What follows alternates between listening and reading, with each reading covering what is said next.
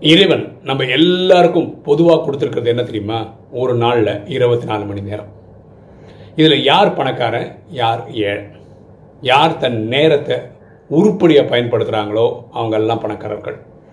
யார் தன் நேரத்தை வீணடிக்கிறாங்களோ அவங்கெல்லாம் ஏழைகள். நீங்கள் எப்படி?